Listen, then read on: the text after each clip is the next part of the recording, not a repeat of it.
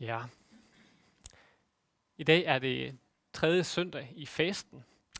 Og øh, til i dag så er en af teksterne fra Efterbrevet øh, kapitel 5, vers 1-9.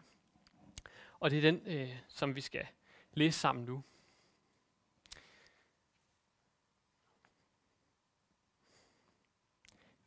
I skal ligne Gud som hans kære børn og vandre i kærlighed, ligesom Kristus elskede os og gav sig selv hen for os som en gave og et offer til Gud, en livlig duft.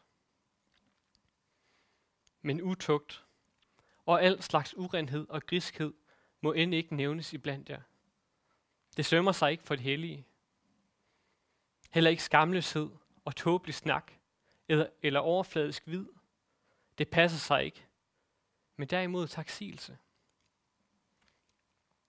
For det skal I vide, at ingen utugtig eller uren eller grisk, det er det samme som en afgudstyrker, har lod og del i Kristi og Guds rige. Lad ingen føre bag lyset med tomme ord, for det er den slags, der nedkalder Guds fred over ulydighedens børn. Gør derfor ikke fælles sag med dem. For en gang var I mørke, men nu er I lys i Herren. Lev som lysets børn. For, lu- for lysets frugt er lutter godhed, retfærdighed og sandhed.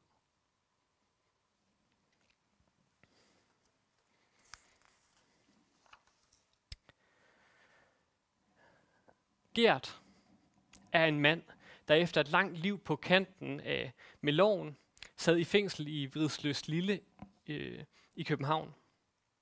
Han havde siddet i fængsel mange gange før for tyveri, vold, narkohandel osv. Gert var en mand, hvor hans laster var åbenlyse. Han var en dårlig ven, en dårlig far, dårlig ægte mand, alkoholmisbruger, sexmisbruger, tyv, voldsmand. Osv. I fængslet er der en dag en mand fra kirkens korsær, som kommer forbi og banker på hans celledør. Gert giver ham lov til at komme ind. De sidder flere timer sammen og taler. Og manden fra kirkens korsær begynder at fortælle ham om Jesus, og om hvordan Jesus kan tilgive Gert for alt det, han har gjort. Alt det forfærdelige i Gerts liv. Gert griner sarkastisk og siger, ja, øh, og månen er lavet af ost. Ham fra kirkens korsherre spørger, om de skal læse et stykke fra Bibelen sammen, og det vil Gert gerne være med til. De læser om kvinden, som er grebet i ægteskabsbrud. Og om, hvordan Jesus siger til hende, heller ikke jeg fordømmer dig. Gå og synd fra nu af ikke mere. Ordene rammer Gert lige i hjertet. Han sætter sig selv i kvindens sted. Kunne ham Jesus virkelig tilgive mig de nedrige handlinger, den ondskab, jeg havde spredt? Ham må jeg lære at kende. Fra den dag skete der noget med Gert. Han begyndte at se sit liv i lyset af, at Jesus er død på korset for ham. Fra dag stod han uden skyld over for Gud. For Jesus han havde sagt til ham, heller ikke jeg fordømmer dig. Og så kunne man godt tro, at historien endte lykkelig. Lykkelig forvandlet. Men fra dag begyndte den hårdeste og sværeste og bedste kamp, Gert nogensinde har kæmpet. Igen og igen og igen falder Gert. Der er helt bestemt sket noget med Gert. Han er blevet overskyllet af nådens hav. Han har fundet fred med Gud. Men hans indre kampe er først lige begyndt. Gert oplever gentagende gange tilbagefald til misbrug, ligegyldighed over for sin næste og oprør mod Gud. Og han bliver gentagende gange mindt om, hvem Gud er. En, der tilgiver og elsker Gert ubetinget. Det er som et pendul, der svinger frem og tilbage mellem det nye liv i Jesus og det gamle liv, som bliver ved med at sparke døren ind.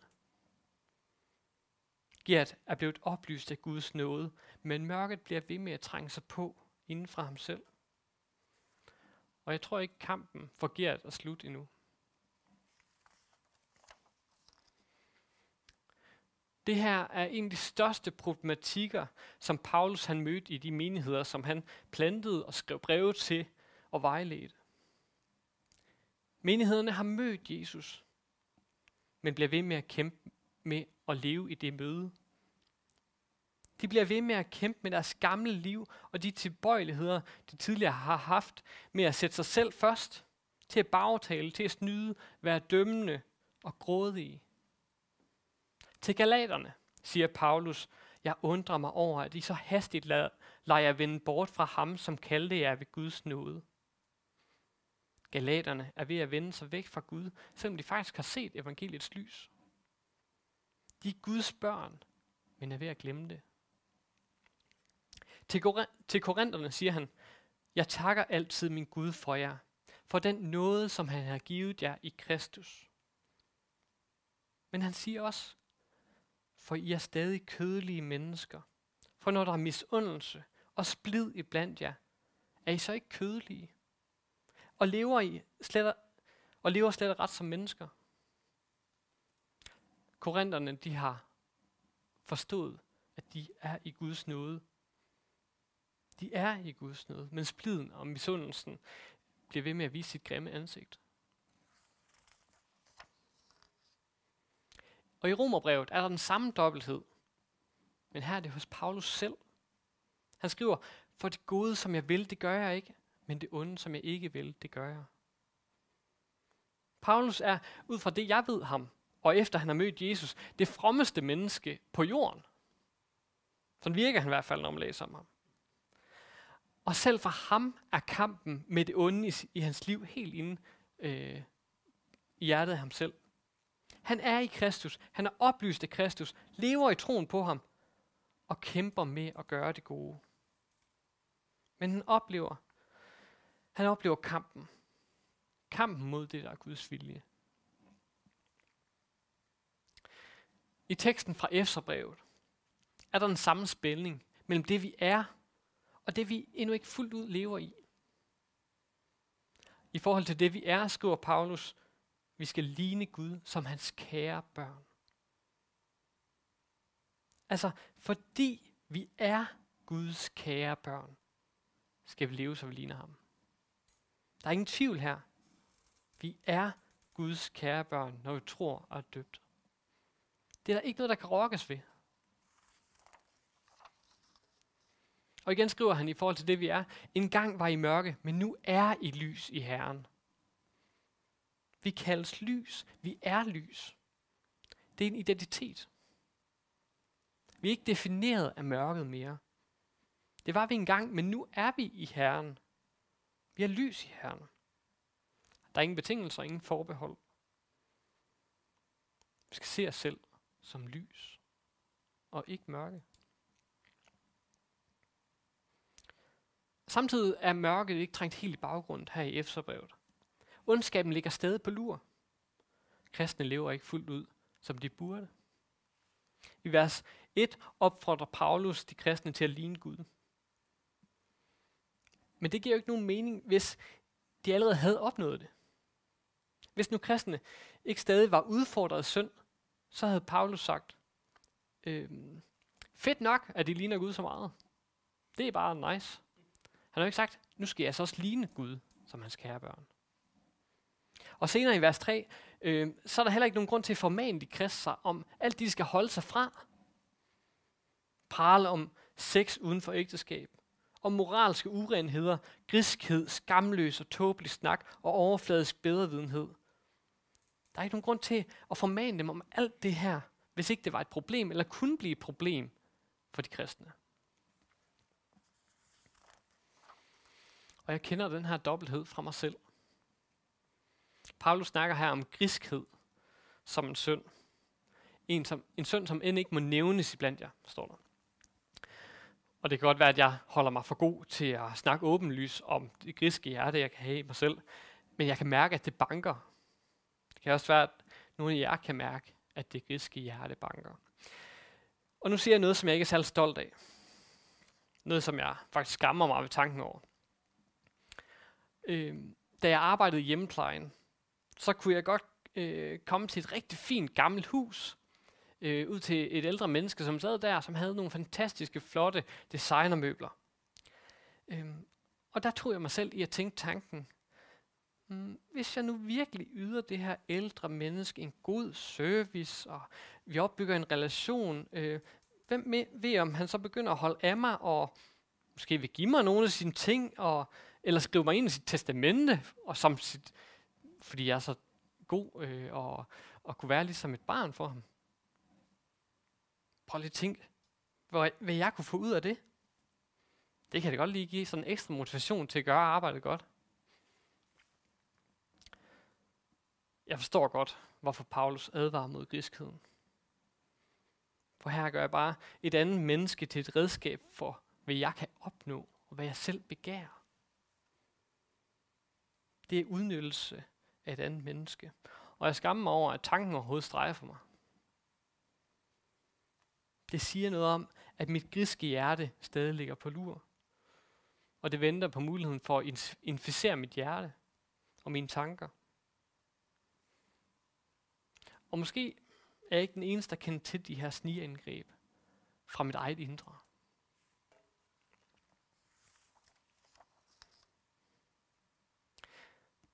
I Gerts liv, i Paulus menighedsliv og i mit liv, er det erfaringen, at vi som kristne er fuldt ud retfærdige, hellige, tilgivet, og på samme tid, at vi ikke er helt fuldkommende.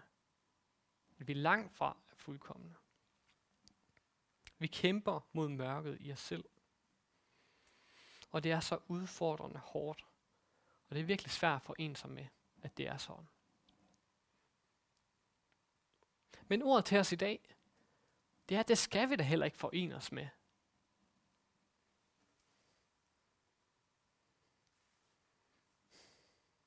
Da Gert efter mødet med korsherspræsten og efter sin afsoning kommer ud af fængslet, så kommer han til gudstjeneste i en kirke, som han tidligere har begået indbrud i. Efterfølgende snakker han med præsten og bekender det, han har øh, ja, bekende det, han har gjort. Giver knælet ned ved alderet, og præsten lægger hånden på ham og tilsiger ham søndernes forladelse. I det øjeblik oplever Gert, at alt det onde bliver suget ud af hans liv. Et stykke tid efter, så bliver Gert kraftigt påvirket af alkohol. Altså nogle dage efter, nogle uger efter. Og da en af hans venner øh, siger til ham, at han gerne vil dø, så får Gert den tanke i, i, i påvirket tilstand, at jamen det kan han da godt hjælpe ham med. Så han tager en kniv og fører den mod vennen. Og en stemme i hans hoved siger, nej lad være. Men Gert fører kniven igennem, og han stikker sin ven i ryggen. Det er jo dybt forfærdeligt, at Gert ikke så lang tid efter at have haft så et gennemgribende møde med Gud, hvor han oplever, at al ondskab er suget ud af ham, så alligevel kan, kan gøre noget så forfærdeligt. På samme tid så viser hans historie, at Gud bliver ved med at minde Gert om, hvad der er Gerts grundfortælling. Gert er ikke knivstikker eller alkoholmisbruger. Han er lys i Kristus. Han er tilgivet i Kristus. Han er hellig og Guds elskede barn. Og det er den identitet, Gud i løbet af Gerts liv bliver ved med at minde ham om, og kalder ham til at blive præget af. Lad nu være Gert. Gud viser Gert, hvem han er i Kristus, og kæmper sammen med ham mod den her gamle identitet, som bliver ved med at banke på døren og stikke sit vemmelige ansigt frem. Gud lader ikke Gert affinde sig med, at han er uforbederlig. Han bliver ved med at kalde Gert tilbage i den identitet, han har. Det vigtigste er identiteten i Kristus. Og Paulus han nævner nogle andre identiteter i sit brev til, Efter, til Efterne. Han nævner den, der har identitet af at være utugtig, uren eller grisk. Og han advarer om, at hvis den her identitet øhm, er i de her ting, at være utugtig, uren og grisk, i stedet for at være i Kristus, så har personen ikke del i Guds rige. Altså et menneske, som lever i og har affundet sig med at være sin ægtefælle utro. Eller et menneske, som har affundet sig med at lyve over for sine venner. Eller et menneske, der har affundet sig med, at penge er den største værdi i livet, og blev det en afgud. Hvis det er menneskets identitet, så er det ikke del i Guds rige. Det er et ulydighedens barn, som Guds redde vil ramme, står der. Ingen anden identitet end den, der er blevet skabt i lyset af Jesus, er en del af Guds rige. Og det er voldsomme ord. Og det er en advarsel, som vi må tage alvorligt. Hvis vi opdager hos os selv, at vores identitet ligger et andet sted, end at være et Guds elskede og tilgivet barn, er der her et kald til at vende om og finde sin identitet i Kristus. Hvis vi er i tvivl, så må vi bede, øh, bede Davids bøn fra salme 139. Han beder, rensag mig Gud og kend mit hjerte. Prøv mig og kend mine tanker. Se efter, om jeg følger afguds vej. Led mig af evighedsvej.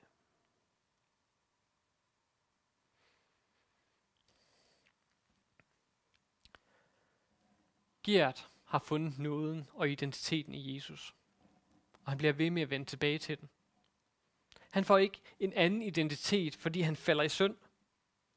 Selvom det er forfærdeligt, det han gør, for han bliver ved med at vende tilbage til det sted, hvor han bliver påmindet om, hvem han er. At han er til, Guds tilgivet barn og Guds elskede barn. Og derudfra kaldes han så til at leve i lyset af den identitet. Og Paulus skriver, at den består af godhed, retfærdighed og sandhed. Han skriver, for en gang var I mørke, men nu er I lys i Herren. Lev som lysets børn, for lysets frugt er lutter godhed, retfærdighed og sandhed.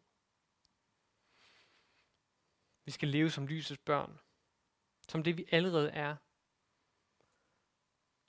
Og så vokser der gode og retfærdige, sande frugter frem i vores liv. Frugter, som vokser frem fra vores identitet i Kristus. Vi må ikke affinde os med synden i vores liv. Gers identitet består i, at han er en tilgivet sønder, uanset hvor mange gange han så falder.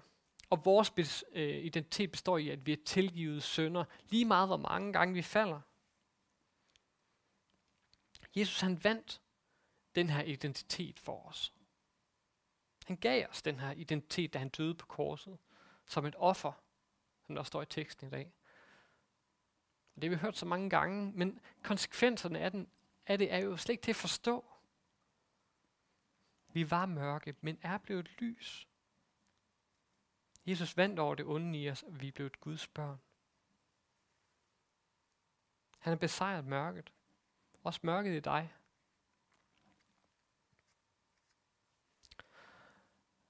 Nu har jeg aldrig selv været i militæret, øh, og kender ærligt talt ikke særlig meget til militære strategier. Men en ting har jeg lært, da jeg i Israel øh, var på sightseeing, øh, for der fandt jeg ud af, at, øh, at de jødiske grupper i løbet af det første århundrede øh, placerede deres byer og fæstninger, så romerne havde rigtig svært ved at trænge ind. De placerede dem nemlig sådan, at de var på de allerhøjeste steder, for det kunne være det bedste og mest fordelagtige sted, hvis de skulle blive angrebet. Så hvis romerne kom, så skulle de arbejde sig op af bakken, op mod en fæstning, øh, og uden dækning, for, for at indtage fæstningen. Ved Jesus sejr over synden, så er vi også blevet placeret på det højeste og det me- den mest, øh, i den mest uigennemtrængelige fæstning. Som Gert skal jeg ikke længere bære skylden over ukærlige, og tanke, u- ukærlige tanker og et grisk hjerte. Der kommer stadig kampe med ondskaben i vores hjerte. Kampe mod den ukærlighed, som ligger mig så nær. Men vi har det bedst mulige udgangspunkt i Guds fæstning. Guds nådes fæstning. Og vi kan tage kampene derfra. Fordi så kan vi gå ud i livet for at tage kampene mod vores eget hjerte. Og så kan vi uanset øhm, udfaldet vende tilbage til den fæstning, hvor vi har vores identitet, og blive mindre om, hvem vi er. Og så kan vi gå ud i livet igen. Tilgivet med nyt mod og lidt mere forvandlet. En gang var vi mørke, men nu er vi lys i Herren. Liv som lysets børn. Bær lysets frugt. Godhed, retfærdighed og sandhed. I sangen Hjerte starter af Nephew, så fornemmer jeg, at Simon Kvam øh, i Vesterhavet ser et glimt af, hvad Guds nåde er. Guds ufattelige, overvældende, storslåede, kraftige, mægtige nåde, og hvad det kan gøre ved os og minde os om. Tag med mig ud til Guds udtømmelige, kraftfulde nådehav. Så kan vi få nyt mod til at kæmpe kampen mod ondskaben i jer selv, og få styrke til at kæmpe for godheden, retfærdigheden og sandheden. Tag med mig ud til Guds brusende, blæsende nådehav. Det er en hjertestarter.